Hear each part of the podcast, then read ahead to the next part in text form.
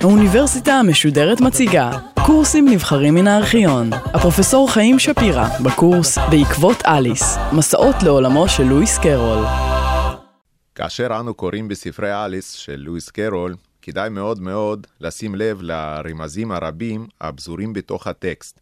את הרמזים האלה קל מאוד למצוא, כי למשל אם אנו קוראים משפט כזה, השתררה דממה לזמן מה. המשפט הזה לא מופיע סתם, אלא לואיס קרול מנסה להגיד לנו, תעצרו שנייה, היה פה איזשהו משהו מעניין, כדאי שתיתנו את דעתכם, מה בדיוק קראתם בקטע ספציפי זה. או שהוא כותב, אליס הופתעה מאוד. אם אליס הופתעה מאוד ואנחנו לא הופתענו כלל, כנראה שפשוט לא הבנו את הקטע שקראנו וכדאי לחזור ולקרוא בו שוב. וכולי וכולי, יש פשוט המון המון רמזים מהסוג הזה. פעם אחת אבל, לואיס קרול חורג מן המסורת הזו של הרמזים, ופשוט אומר לנו שהקטע שמופיע עכשיו, זאת החידה הגדולה ביותר. ועל מה מדובר שם? אז הקטע הוא, זה כאשר אליס שואלת את עצמה מי. היא שואלת מי אני, who am I? וכאן לואיס קרול פשוט כותב, ללא שום רמז ושום דבר, זאת החידה הגדולה מכל. למה הוא חושב שזאת החידה הגדולה מכל, ומה פתאום בכלל אליס מגיעה לשאול את השאלה הזו, מי אני, שלכאורה אולי שאלה מאוד מאוד פשוטה. אליס אמורה לדעת מי. אבל המצב הוא לא כל כך פשוט, כי אם נזכר, אחרי איזה אירועים אליס בכלל מגיעה לשאול את השאלה הזו. היא שואלת את השאלה הזו כאשר היא כל הזמן משתנה לאחר אכילה ושתייה של דברים שונים ומשונים, כמו פטריות וכל מיני דברים כאלה, וקוראים לה מטמורפוזות. היא פעם אחת הופכת להיות מאוד מאוד קטנה, פעם אחרת היא פתאום גדלה בצורה בלתי רגילה, אה, ואילו בפעם השלישית גדל לה רק הצוואר, היא הופכת להיות קצת דומה אולי או לנחש או לג'ירפה, תלוי איך אנחנו מסתכלים על זה, או מה קורה למעשה לאליס. מה שקורה לאליס, שהיא מבינה שהתשובה שמי, ולהגיד שזה הגוף שלה, זו תשובה שלא יכלה להתקבל בשום פנים ואופן, כי הגוף שלה כל הזמן השתנה במרוצת האירועים האלה, והיא בכל זאת מרגישה שהיא נשארה אליס. היא הייתה אליס כשהייתה קטנה, כשהייתה גבוהה, כשהייתה עם צוואר של ג'ירף. זה לא משנה לחלוטין, היא כל הזמן הייתה אליס. כנראה שאליס זה לא הגוף שלה.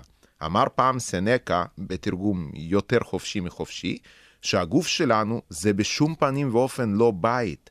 זה בקושי פונדק דרכים, וגם הוא לא מפואר במיוחד. אליס פתאום מבינה את זה. עובדה ביולוגית ידועה היא, שמרגע הלידה ועד לגיל 30 לערך, יש כאלה שחושבים אפילו הרבה פחות, כל המולקולות בגופנו מתחלפות. כלומר, לי, זה לא סוד גדול, אין כבר אף מולקולה שהייתה אצלי ביום שנולדתי. כלומר, אי אפשר להגיד שגוף ואני זה אותו הדבר. אז מי זה אני? מה זה הדבר הזה בכלל? וכאן אנחנו כמובן נוגעים במה שפרופסור ישעיהו ליבוביץ' נהג לכנות הבעיה הפסיכופיזית או בעיית גוף והנפש. אה, התמזל מזלי להיות, אני חושב, בהרצאה האחרונה שלו, שהוא דיבר על נושא זה, והוא סיפר שאת הבעיה הזו הראשון שניסח אותה באופן מדעי די מדויק היה אריסטו, ופרופסור לביץ' ציין שבדיוק כמו שאריסטו לא ידע שום דבר מה להגיד על הבעיה הזו, זהו גם מצבנו היום. אני חושב שאולי המצב אפילו יותר משעשע מזה, כי בפתגם הסיני העתיק, כאשר מספרים על היחסים המעניינים בין הידע וחוסר הידיעה, אז נותנים שם משל, בעיניי מאלף, על מעגל, על התוך שלו ועל ההיקף. היקף המעגל רואים כידע שיש לנו, ותוך המעגל זה הדברים שאנחנו לא יודעים. וברור מה יוצא מכאן, ככל שהיקף המעגל הוא גדול יותר, כלומר ככל שאנחנו יודעים יותר, כך כמות הדברים שאנחנו לא יודעים ואנחנו יכולים לשאול, הולכת וגדלה גם.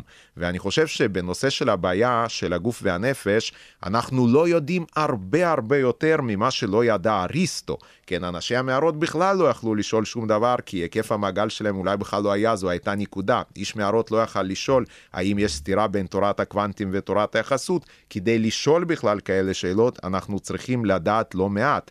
ובקשר לבעיה הפסיכופיזית יודעים המון דברים שבאמת במקרה זה רק מגדיל את כמות השאלות שאנו היינו רוצים לדעת לענות עליהן אך לא יודעים. בכל מקרה, אין כמעט פילוסוף או פסיכולוג, או אפילו אנשים שאין להם אולי נטייה מיוחדת להתפלסף, שלא חשבו על השאלה הזו. מי זה אני? השאלה הזו בכלל היא קריטית מאוד לספר, כי די רבים מהמבקרים שחושבים שלמעשה כל הספר זה החיפוש של אליס אחרי האני שלה. היא מנסה לגלות, אז מי? רבים גם כן חושבים מאותם המבקרים שהפתרון שלואיס קארול נוטה לאמץ אותו לעצמו הוא פתרון של ג'ון לוק. הפתרון של ג'ון לוק במבט ראשון יכול להישמע לנו מוזר במקצת, אה, כי הוא מזהה את האני עם רצף יציב של זיכרונות. כלומר, ג'ון לוק אומר, למה אני זה אני? למה אני חיים? כי אני זוכר שהייתי חיים גם אתמול, הייתי חיים כשהקלטתי את ההרצאה הקודמת, הייתי חיים בגיל שבע, הלכתי לבית ספר, יש לי את הרצף היציב של זיכרונות. שאנשים רבים בטח מרימים גבה או אפילו שתיים כששומעים את ההגדרה הזו, אומרים, איזו מין הגדרה זאת? פתאום בן אדם נמחק לו יום מהזיכרון, חס וחלילה מישהו חלה במחלת אלצהיימר, הוא כבר לא זוכר כלום, לפי ההגדרה שלו זה בכלל לא אותו אדם, מה מתרחש כאן? אז כמובן שאי אפשר לטעון שזו איזושהי הגדרה מושלמת, כן, והנה פתרנו את בעיית גוף והנפש, כי זה כמובן לא נכון, כי כל איש חשב מחשבות אחרות על הבעיה הזו, אבל היא לבטח איננה הגדרה טיפשית. וכדי להעביר את הנקודה הזו, אה, אני רוצה למשל שננסה לחשוב על ניסוי מחשבתי הבא. כל בן אדם שמאזין לתוכנית זו, יקבל עכשיו דף ריק ועט, ויקבל לרשותו נגיד ארבע שעות, שבהם הוא יתכנן את סוף שבוע הכי מדהים שהוא מסוגל להעלות על דעתו. ואחרי ארבע שעות האלה, מישהו יאסוף את הטפסים, ויציע לאנשים שהשתתפו בניסוי זה שתי אופציות הבאות.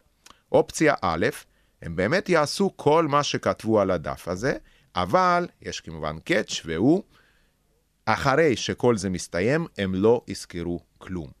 האופציה השנייה היא, לא עושים שום דבר, אבל קופצים לסופר פארמה קרוב, לוקחים כדור בצבע כתום עם פסים ירוקים, או משהו כזה, ואחרי שפשוט לוקחים את הכדור הזה, כל מה שהיה כתוב על הדף יופיע בזיכרון. אנחנו נזכור הכל, את הרגשות, את התמונות, את הריחות, את האנשים, הכל. כל מה שהיה על הדף יהיה אצלנו בזיכרון. שנים רבות שאני שואל לאנשים את השאלה הזו, אז איזו אופציה אתם רוצים?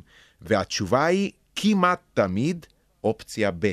כלומר, רוב האנשים מעדיפים זיכרון ללא חוויה על פני חוויה ללא זיכרון. אני חושב שהתוצאה הזו די מדברת בעד עצמה. פעם, פעם אחת רק קרה לי שמישהו, אה, באמת, אה, הוא אמר לפחות שהוא מעדיף את האופציה הראשונה, מיד, בגלל שזה הגבר, הבנתי על מה הוא חשב, ואמרתי לו, גם היא לא תזכור. ישר אחרי זה גם הוא שינה את דעתו לאופציה ב', כלומר, אנשים, אין מה לעשות, מעדיפים את הזיכרון ללא חוויה. אה, התוצאה הזו של הניסוי הזה אה, מראה אולי לא מעט עד כמה באמת ההגדרה שלו היא לא כמו שהיא נראית במבט ראשון. ידוע גם שכשיש שריפה, הדבר הראשון שאנשים מצילים מהבית שלהם זה תמונות, כלומר כמובן את הזיכרונות. פיליפ קיי דיק, סופר מדע בדיוני, אחד היותר אהובים עליי, אה, כתב המון המון ספרים בדיוק בנושא הזה, שמחפש מי אני, מה זה בכלל, האם זה אוסף של רגשות, שזה מופיע בבלייד ראנר, שעושה את הבן אדם לאדם, או בזיכרון גורלי, כיוון כל הדברים האלה זה בסוף הפכו להיות סרטים בהוליווד, כן, אולי קצת חבל, כי כשהוא היה רק סופר אז לא כולם הכירו אותו, והרגשה ככה הייתה משעשעת יותר. מקרה בזיכרון גורלי, אז הגיבור הראשי יש לו זיכרונות שכל הזמן משתילים לו במקומם זיכרונות אחרים משנים, והוא זה למעשה הזיכרונות שלו. אם הוא זוכר שהוא היה במאדים, אז הוא היה במאדים. ספר אחר שפיליפ קיידי גם כן מנסה לדון בשאלה הזו, אה, זה ספר אה, Time Out of Joint, שלפיו נעשה אחר כך מופע של טרומן, שוב פעם סרט בהוליווד, שזה בדיוק הרעיון, זה מה שאתה יודע, זה מה שיש אצלך בזיכרון, זה כנראה אתה. בכל מקרה, לא כולם כמובן חושבים כך. אליס בכלל לא יודעת בהתחלה מה לעשות עם זה, והדבר הראשון שקופץ לה לראש, שאולי בכלל הפכה להיות מייבל. כאן, דרך אגב, קורה דבר משעשע, שרבים מן האנשים טועים, אליס בכלל לא מעלה אפשרות אחרת, שהיא לא אליס ולא מייבל, זה לא בא בחשבון. היא אומרת לעצמה, אם היא לא אליס, היא לבטח חייבת להיות מייבל. זו טעות לוגית מאוד מאוד נפוצה, שמשל אנשים חושבים, אם קומוניזם לא הצליח, קפיטליזם בהכרח חייבת להיות שיטה מאוד מאוד טובה. זו בדיוק הטעות שאליס עושה, כמובן מה שיכול להיות שקומוניזם לא טוב, קפיטליזם לא טוב, וגם 24 אלף שיטות אחרות, גם הן לא יהיו טובות. אליס יכלה להיות לא אליס ולא מייבל ובכלל לא שום דבר. דיוויד יום למשל, חשב ככה, שהוא בכלל לא מבין על מה מדברים אנשים כאשר מדברים על מושג האני. מה שדייוויד יום כותב, שהוא יודע כל מיני רגשות לגבי עצמו, שהוא מרגיש דברים, אבל מה הקשר לאני? הוא אומר, לפעמים קר לו, לפעמים חם לו. לפעמים הוא מרגיש אה, רעב, לפעמים שבע. לפעמים הוא מרגיש שנאה, לפעמים אהבה. יש לו המון המון רגשות, אבל איך זה קשור לאני? איך נוגעים באני הזה? הגישה הזו, דרך אגב, של uh, דיוויד היום, היא מאוד מאוד אופיינית לגישות המזרחיות, למשל של נגרג'ונה, שלא מאמינים בכלל ברעיון כזה שאני קיים. האמת היא, לא רק במזרח, גם הנרי ברקסון כתב שלא רק שאני משתנה כל שנייה, אומר state of mind, כל שנייה יש לי state of mind אחר. מי זה אני? איך אפשר בכלל לדבר על זה? זה כמובן שוב פעם לא ברור. יש אנשים, אבל שיש להם... Uh, גם דעות אחרות. למשל, יש פילוסוף יפני, נקג'ימה יושימישי, שהוא כתב ספר How Not to Become Philosophically Full, פשוט אי אפשר לתרגם את השם הזה, הוא שם נפלא, זה ספר שיצא בשנת 95, והוא חושב שם שיש לו דוגמה המוכיחה באופן חד משמעי שביד גוף והנפש נפטרה, שאנו זה גם גוף וגם נפש, ואי אפשר בכלל להפריד בין הדברים האלה. דרך אגב, אוסקר ויילד פעם אמר שמי שחושב שיש הבדל בין גוף ונפש, אין לו לא את זה ולא את זה. בכל מקרה, הדוגמה שנקג'ימה יושימישי נותן בספר היא על בן אדם אחד שעבר תאונת דרכים קטלנית במיוחד, כל הגוף שלו הלך, פרט למוחו, שנשאר בדיוק כמו שהוא היה, ובן אדם אחר שעבר תאונת דרכים כנראה קטלנית לא פחות, אבל עם תוצאות הפוכות. כל המוח שלו נעלם לחלוטין, אבל גופו היה כמו מקודם. וכדי איכשהו לעשות משהו, אז הרכיבו בן אדם אחד משני האנשים האלה, כלומר יש לנו מוח של איש X ויש לנו גוף של XY. ואז נקג'ימה יושימישי שואל, עם אשתו של מי האיש הזה יכול להתעלס? האם עם אשתו של X או עם אשתו של Y, והוא מגיע למסקנה ששתי אנשים יהיו די בשוק מהאיש החדש הזה, זה לא זה, אנחנו חייבים גם את הנפש, גם את הגוף, אה, כדי שבאמת נוכל להגיד שזה הבן אדם. סוויפט במסעות גוליבר, גם לו לא יש איזה רעיון דומה מאוד מאוד למה שסיפרתי עכשיו, שגם כן עושים שם הכלאה בין שני אנשים, אם כי שם למטרות פוליטיות, כדי לקרב בין אנשים יריבים, מחלקים להם פשוט את המוח, אתה תהיה חצי מפלגה אחת, חצי מפלגה ב', ואז פשוט אולי יהיה פחות אלימות, כי כל האנשים יהיו יותר קרובים זה לזה.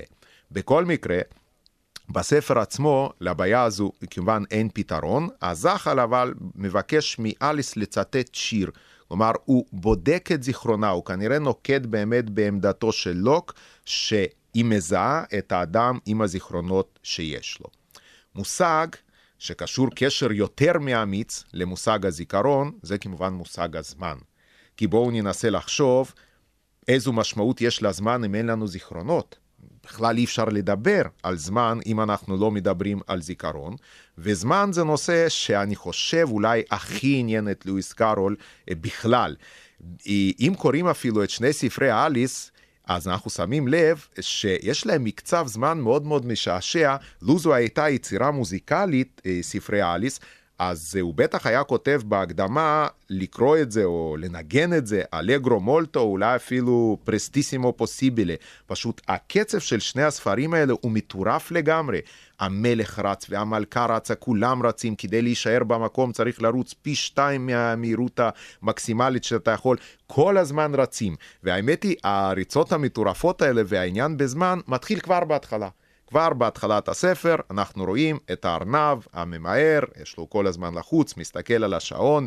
אה, אני לא יודע, כל פעם כשאני קורא את הקטע הזה אה, עכשיו, אני חושב על אה, כולנו, אני חושב שכולנו איכשהו קצת דומים לארנב הממהר עם הפרדוקס חיסכון הזמן שקורה בתקופתנו, שהמציאו לנו כל מיני מכשירים, אני יודע, פקסים ומיקרוגלים, המטוסים מהירים, הכל נורא נורא מהיר, וכל זה כמובן בשביל לחסוך לנו זמן. והתוצאה היא כמובן הפוכה לגמרי, איפה יש לנו זמן, איזה זמן. פעם אם רצית כוס תה, היית צריך ללכת ליער, לחפש אה, חתיכות עץ, להדליק אותן, לשים איזו קערה מלאה במים, עד שהתה מוכן, היה המון זמן פנוי, שעות. היום אתה שם את זה לשש שניות במיקרוגל, מוכן. פעם כשהיית רוצה להגיע לאיטליה, היית שעת חודשים, כמה זמן פנוי היה אז. היום מאידך, אתה נכנס למטוס, וגם אז אין את הזמן של הטיסה, כי כל הזמן באים אליך, רוצים לעזור לך, מציעים לך, אולי תקנה פלאפון, הנה דיוטי פרי, הנה אוכל. אין, פשוט הזמן נעלם לחלוטין בניסיון שלנו איכשהו לחסוך אותו. אני תכף עוד אחזור לנקודה הזו. הפרק אבל ש... רובו ככולו מוקדש לנושא הזמן בספר, זה כיוון פרק מסיבת התה המטורפת. הוא למעשה דן בדיוק בנושא הזמן. יש שם דרך אגב שעון שלא מראה שעה, הוא מראה תאריך. דרך אגב, זה הגיוני לא יותר אה, ולא פחות מאשר להראות שעה או שנייה או שנה, כי זה באמת הכל אה, עניין של אה, קנה מידה. את השעון הזה, דרך אגב, מנסים לתקן, כי הוא לא כל כך טוב, מתקנים אותו עם חמאה. שחייבת להיות הכי טובה, לפי ההיגיון הקרוליאני, כי אחרת לא נצליח לתקן את השעון הזה. בסוף גם טובלים את השעון הזה בכוס תה, מקרה דרך אגב כמעט אמיתי שקרה לניוטון. הוא פעם באמת uh, שם את השעון שלו לבשל במקום ביצה, אני לא יודע מה השעה שהוא ראה בביצה שנשארה אצלו ביד, ויש כאן גם המון שיחות מאוד מאוד עמוקות על הזמן. אחת השיחות העצובות בספר היא על מהות הזמן, והיא מתרחשת כאשר אליס פונה לקובען המטורף, ואומרת לו, תשמע, מה, מה אתם בכלל עושים פה? אתם סתם יושבים ומבזבזים את הזמן. כן, שימו לב לביטוי, מבזבזים את הזמן, כאילו שאפשר לחסוך אותו, בדיוק על מה שדיברתי קודם. ומה עונה לה הכובען המטורף? הוא אומר לה, תראי, אם היית מכירה את הזמן טוב כמוני, היית מבינה שבזבוז שלו זוהי מהותו. מהות הזמן זה הבזבוז. כתב פעם משורר אדוארד יאנג, המשורר שהיה הכי אהוב על אה, קירקגור, אה, שיר שאני לא אקח על עצמי את המטלה לתרגם אותו לעברית, הולך כך: The bell strikes one, we have no note of time, but from it loss. אנחנו שמים לב לזמן רק כאשר הוא נעלם. אין, אין עם הזמן איזה משהו אחר. זה רק בזבוז. יש שיר, בעיניי אולי אפילו יותר יפה, של אוסטין דופסון, שבשיר הזה נאמר כך: אתם אומרים הזמן עובר? לא, טעות גדולה היא. הזמן לא עובר, הזמן נשאר, אנחנו עוברים. תחשבו עד כמה השיר הזה הוא עצוב, אולי יותר עצוב אפילו מהתשובה של הכובען המטורף, שעליו יש גם לזכור שהוא הרג את הזמן.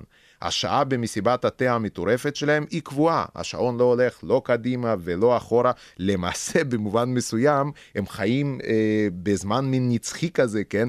כי אין פשוט בכלל עכשיו, אין, לא קדימה, לא אחורה, השעה קבועה, לא ניתן בכלל לדבר אה, על זמן במושגים הרגילים. הנושא הזה של הזמן, דרך אגב, כמובן מופיע לא רק בפרק הזה, הוא מופיע בהמון המון מקומות. אחד, למשל, הדברים המפורסמים ביותר זה הריבה, שעל הריבה כתוב אה, ריבת מחר או ריבת אתמול. ואנשים שרוצים לאכול את הריבה הזו, אז הם בטח מאוד מאוד מתקשים, כי לא ניתן למצוא ריבת היום. ויטגנשטיין פעם כתב שחשוב מאוד מאוד להבין שמחר ואתמול זה לא תאריך. אם כי... אולי דווקא בארץ הפלאות אפשר בכל זאת לאכול את הריבה הזו, כי כאשר אנחנו צריכים לרוץ במלוא העוצמה כדי להישאר במקום, אז אולי אם לא נרוץ במלוא העוצמה, אנחנו פשוט נלך אחורה, נגיע לאתמול, אה, נוכל לאכול את הריבה הזו, והכל יבוא על מקומו. כמובן, יש תמיד לזכור שכאשר אנו מדברים על זמן, הנושא מסתבך נורא, כל הדברים האלה שקשורים בו הם בקושי ניתנים בכלל לתפיסה אנושית. אוגוסטין הקדוש אמר פעם שכל אחד יודע מה זה זמן, כמובן עד הרגע ששואלים אותו מה זה, ואז אף אחד לא מסוגל לענות על זה. אה, אולי הניסוי הכי יפה שקשור במושג הזמן, זאת האנטינומיה המפורסמת של עמנואל קאנט, שאם אנחנו ניקח עכשיו את נקודת הזמן שאנחנו נמצאים, נגיד שנת 2004, אז אין לנו שום בעיה לחשוב למשל על הזמן האינסופי שעדיין מצפה לנו, שזורם קדימה. אבל אנו לא יכולים בכלל להעלות על דעתנו שעבר אינסוף זמן עד הנקודה שאנחנו נמצאים, כי אם נגיד הזמן היה מתחיל בשנת אפס, היינו צריכים לחכות לשיחה הזו ברדיו 2004 שנים. אם הזמן היה מתחיל בשנת מינוס 100 אלף, היינו צריכים לחכות 102 ו-4 אלף שנים. אבל לפי המודל של ניוטון, אם הזמן הוא אינסופי לשני הכיוונים, השיחה הזו היא פשוט בלתי אפשרית, כי היינו צריכים לחכות כמובן אינסוף זמן שהיא תתרחש, ואינסוף זמן לא יכול לעבור. אם אני עכשיו אפסיק את השיחה ואני אגיד שתחכו לי, אני חוזר בעוד אינסוף זמן, לא נראה לי שמישהו יסכים לעשות את זה, כי חוזר בעוד אינסוף זמן שקול לכך שאני כמובן לא חוזר לעולם. מעניין לציין שהאינסוף זמן שעוד אמור לבוא לא מפריע לנו, אבל האינסוף זמן שכבר עבר נראה לנו כבלתי אפשרי. הבעיה הזו, דרך אגב, הייתה ידועה לא רק לסטיבן הוקינג ולא לא רק בשנים האחרונות התפתחה התורה הזו של המפץ הגדול, שהנה, יש התחלה לזמן. רמב"ם חשב על זה גם כן, והוא אפילו כתב מפורשות שאלוהים ברא את היקום ויחד איתו את הזמן. ברגע שרמב"ם ברא יחד עם אלוהים כנראה את הזמן, הוא פשוט אפשר להרצאה הזו להתרחש, כי עכשיו צריך לעבור רק פרק זמן סופי עד לשיחה זו. כמובן זה לא פותר הרבה בעיות uh, בכל זאת, כי אפשר לשאול איפה היה הזמן לפני תחילת הזמן, למה אלוהים ברא את היקום בנקודה הזו ולא באחרת. על כאן אבל יש תשובה גם כן טובה, ובה אני אסיים, של אוגוסטין הקדוש. שאלו אותו איפה היה אלוהים לפני שהוא ברא את הזמן ולפני שהוא ברא את העולם. אז אוגוסטין הקדוש אמר, בזמן הזה הוא ברא את הגיהנום לאנשים שישאלו איפה היה הזמן לפני תחילת הזמן, מה עשה אלוהים לפני שהוא ברא את היקום, ושאלות דומות לאלה.